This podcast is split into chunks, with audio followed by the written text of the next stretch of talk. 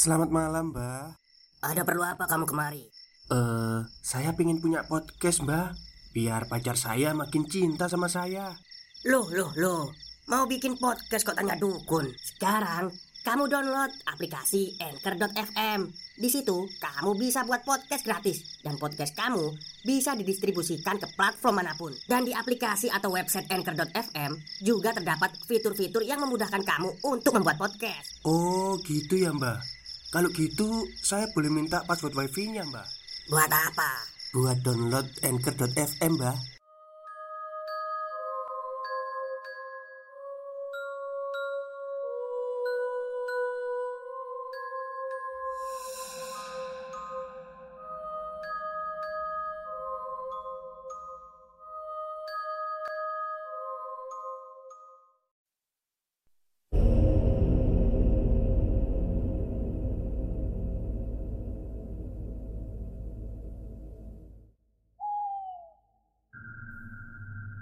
Assalamualaikum warahmatullahi wabarakatuh. Halo semuanya Jumpa lagi dengan saya Chow Sing Sing Kurator dari podcast Horror Night Story.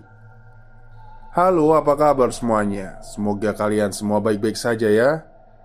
Dan pada hari ini saya akan melanjutkan bagian kedua dari treat horornya Mas Dioseta yang kemarin ya Yang kau gantung jasadku di kamar itu jadi di part kedua ini kalau yang saya baca itu ini sih inti dari cerita sih. Jadi seremnya itu ada. Kalau kemarin itu kan masih pembukaan ya, jadinya kayak ya masih tenang-tenang aja gitu. Kalau di sini saya jamin seremnya itu ada. Oke, daripada kita berlama-lama, mari kita simak ceritanya. Aku pun memberanikan diri keluar bermodalkan cahaya dari handphone monokromku. Gelap. Aku tidak pernah menyangka rumah akan segelap ini saat tidak ada cahaya. Jendela rumah yang tertutup tirai menghalangi cahaya masuk dari luar, yang membuatku merasa tidak nyaman Aku merasa di tengah kegelapan ini seperti ada banyak sosok yang sedang memperhatikanku. Ingin rasanya aku mengarahkan cahaya handphoneku ke beberapa sudut, namun nyaliku tidak cukup besar untuk itu. Akhirnya, aku tetap mengarahkan kakiku menuju rak lemari yang berada di dapur. Cukup sulit aku mencari keberadaan lilin yang disimpan oleh Bu Fitri. Aku ingin segera mencarinya dan segera membawanya ke kamar. Entah mengapa, aku tidak pernah merasa setakut ini saat mati lampu. Mbak, Mbak Ratna, mati lampu. Aku mencoba memanggil Mbak Ratna yang kamarnya berbatasan dengan dapur. Bukan tanpa alasan, tapi sekarang aku mulai ketakutan dengan udara dingin yang tiba-tiba meniup tengkuk leherku. Terdengar suara pintu kamar terbuka. Awalnya aku mulai merasa lega. Akhirnya ada anak kos yang bangun juga. Dia pasti mencari lilin juga ke sini. Aku menoleh sebentar, menyorotkan handphoneku ke kamar pintu-pintu kamar, memastikan siapa yang keluar. Namun, anehnya, tidak ada pintu kamar yang terbuka. Sampai akhirnya aku sadar bahwa itu adalah suara pintu kamar belakang yang terbuka. Seketika tubuhku panas dingin. Terlebih, samar-samar aku melihat sesuatu berjalan dengan aneh, meninggalkan kamar itu. Si siapa? Aku mencoba mencari tahu siapa yang keluar dari kamar itu. Tidak ada jawaban, namun aku mendengar suara langkah kaki yang aneh mendekat ke tempat ini. Aku pun bergegas kembali mencari lilin dari rak dapur yang akhirnya kutemukan bersama sebuah korek di sebelahnya. Suara langkah kaki itu semakin mendekat. Saat ini, suara langkah kaki itu seolah sudah berada di hadapanku. Namun, tidak ada siapa pun di hadapanku saat ini. Aku pun menyalakan korek untuk kusulutkan pada lilin untuk memperjelas penglihatanku. Namun, sebelum sempat menyulutkannya pada lilin, aku terperanjat dengan apa yang kulihat dengan api yang menyala dari korek yang kugenggam. Langkah kaki, tidak ada seorang pun yang terlihat di hadapanku.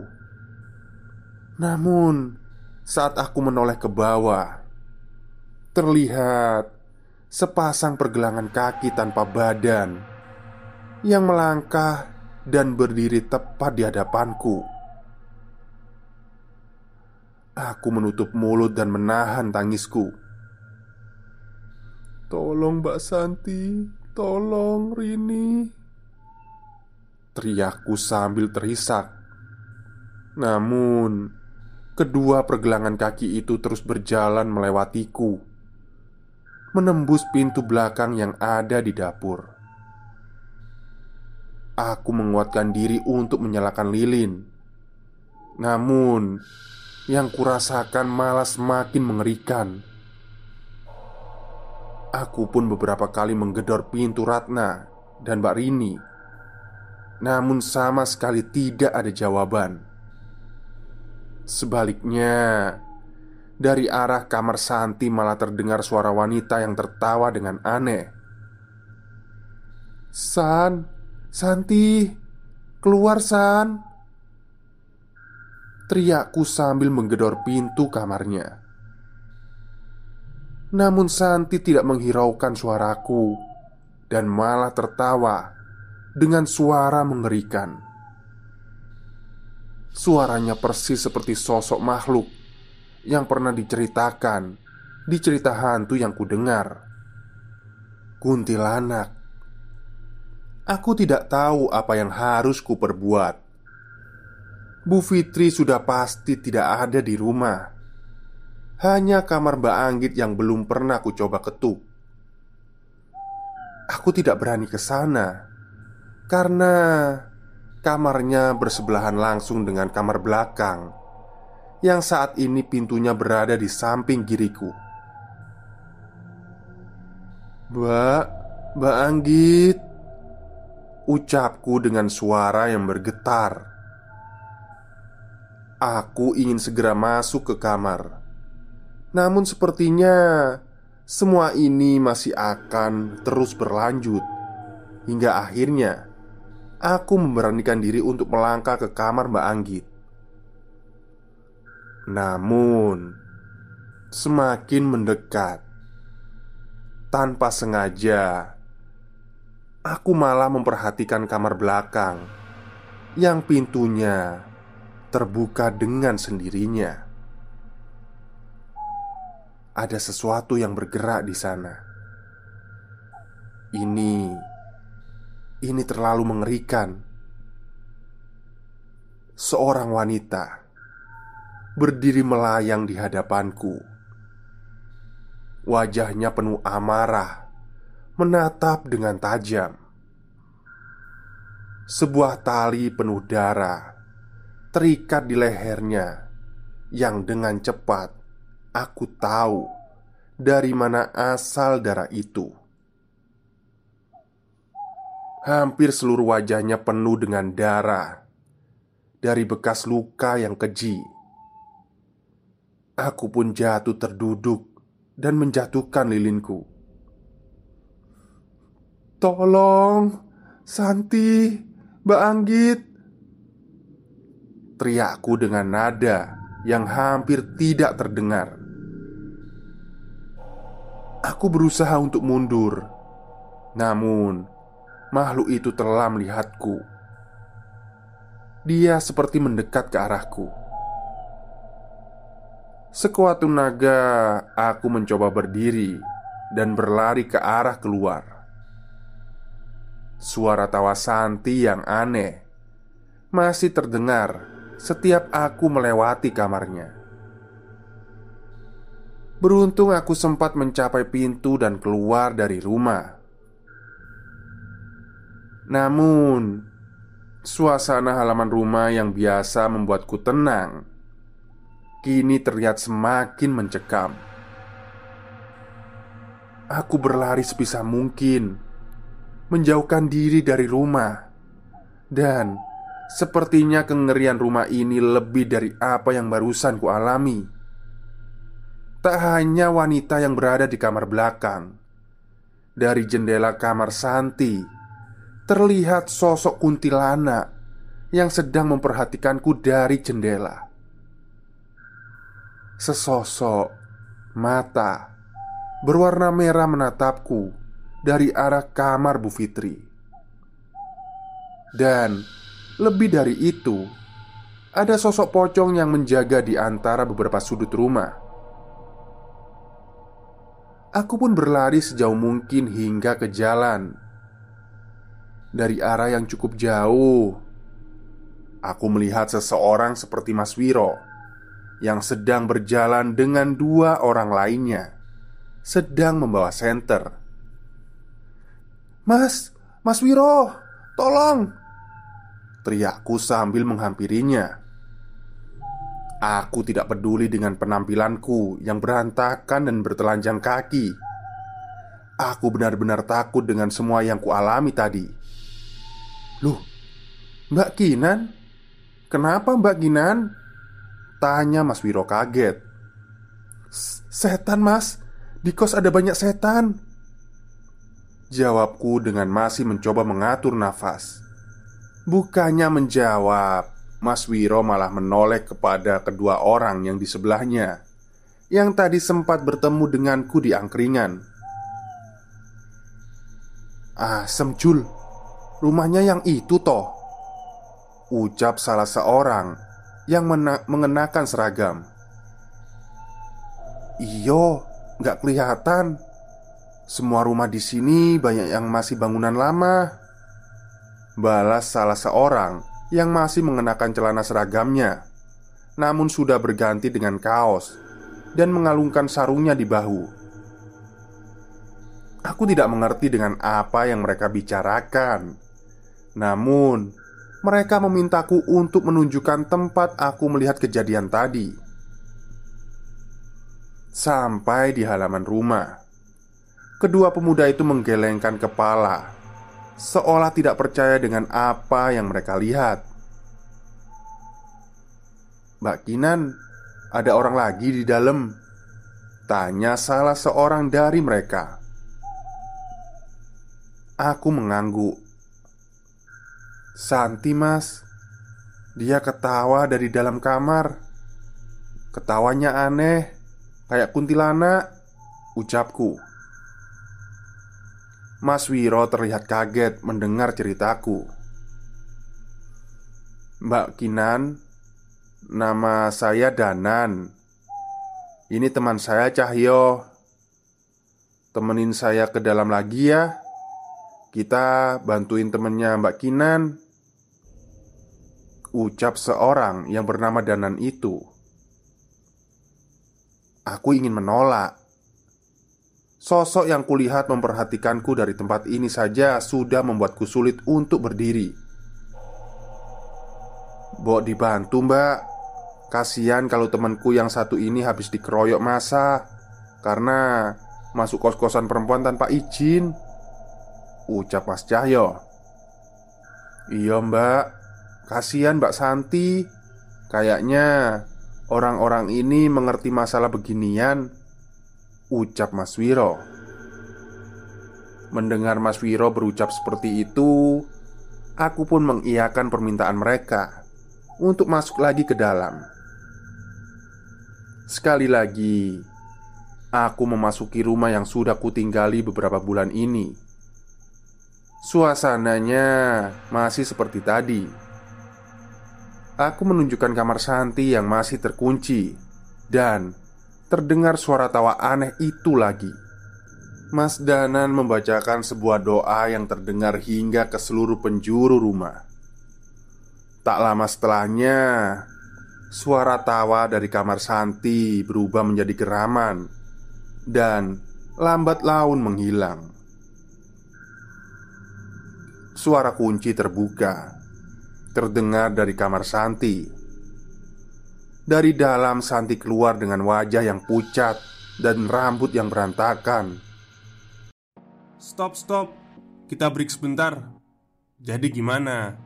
Kalian pengen punya podcast seperti saya? Jangan pakai dukun, pakai Anchor. Download sekarang juga. Gratis. Dia segera memelukku dan menangis sejadi-jadinya. Jangan Kinan, jangan ngeliat ke dalam kamar. Ucap Santi melarangku habis-habisan untuk menoleh ke kamarnya.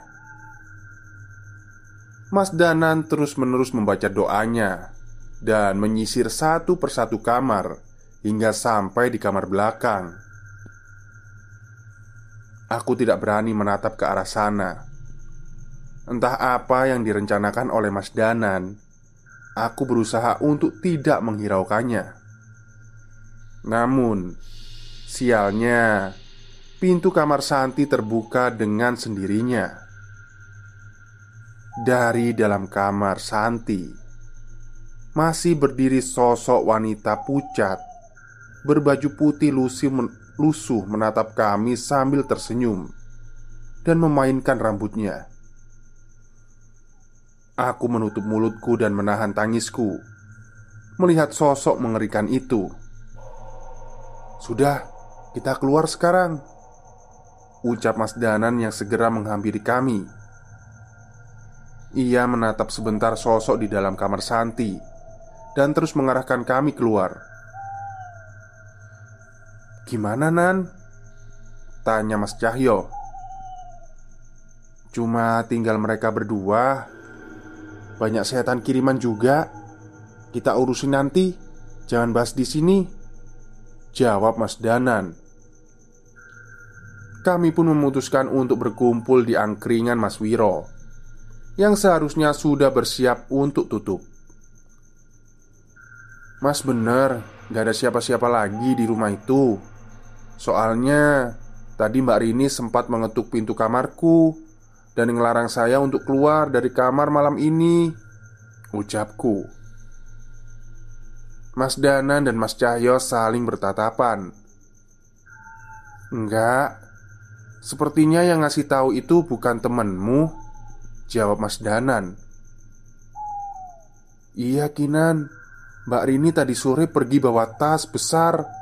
Setelah kita pulang Kayaknya nginap Ucap Santi Mbak Anggit gimana? Tadi bukannya dia habis makan di sini sama kita ya? Tanyaku lagi Kali ini Mas Wiro yang menjawab Tadi aku ngelihat dia dijemput sama cowok naik motor Bisa jadi dia belum pulang Aku tidak mau bertanya lagi. Sepertinya malam ini aku harus mengajak Santi menginap di rumah Bude Sebelum menceritakan kejadian malam ini pada Bu Fitri dan Pak RT besok. Mas Danan Memangnya kalian nggak bisa membersihkan rumah itu? Tanya Mas Wiro. Nggak gitu mas. Setelah lihat rumah tadi Sepertinya Masalahnya itu terlalu dalam. Jawab Mas Cahyo. Mungkin setan-setan kirimannya bisa kami tangani Dengan mencari benda-benda yang menjadi perantaranya. Tapi lebih dari itu ada sosok yang tidak bisa kami usir begitu saja. Dia mati dengan tidak wajar Dan pastinya ingin menuntut balas. Jawab Mas Danan. Aku cukup heran dengan ucapan mereka. Selama ini kami tinggal di rumah kos itu dengan tenang dan tidak ada gangguan. Ingin rasanya aku tidak percaya dengan ucapan mereka, namun kejadian tadi membuatku tidak bisa membantah apa yang mereka ceritakan. Tetapi, Mas Danan, selama kami tinggal di kos itu tenang-tenang aja, tidak ada hal yang seperti ini. Ucap Santi yang sudah mulai tenang. Mendengar pertanyaan itu, Mas Danan mengeluarkan sebuah benda berupa lembaran foto yang pernah kulihat terbingkai di kamar belakang. "Eh, itu foto yang ada di kamar belakang, Mas?" tanyaku. Mas Danan mengangguk. Dia mengangkat foto itu dan menunjukkan sebuah tulisan yang tertulis di belakang lembaran itu. Di sana tertulis tanggal dan bulan yang bertepatan dengan hari ini. Tulisannya adalah Kita akhiri semua setelah ini 5 Mei 1997 Jam 10 malam Di hutan belakang kampus Vera Kinan bersama Mas Danan dan Mas Cahyo sampai pada Mbah Sarmi yang sudah tinggal di desa itu sejak lahir. Cerita memilukan diceritakan mengenai seorang wanita bernama Nilam yang pernah tinggal di kos-kosannya Kinan.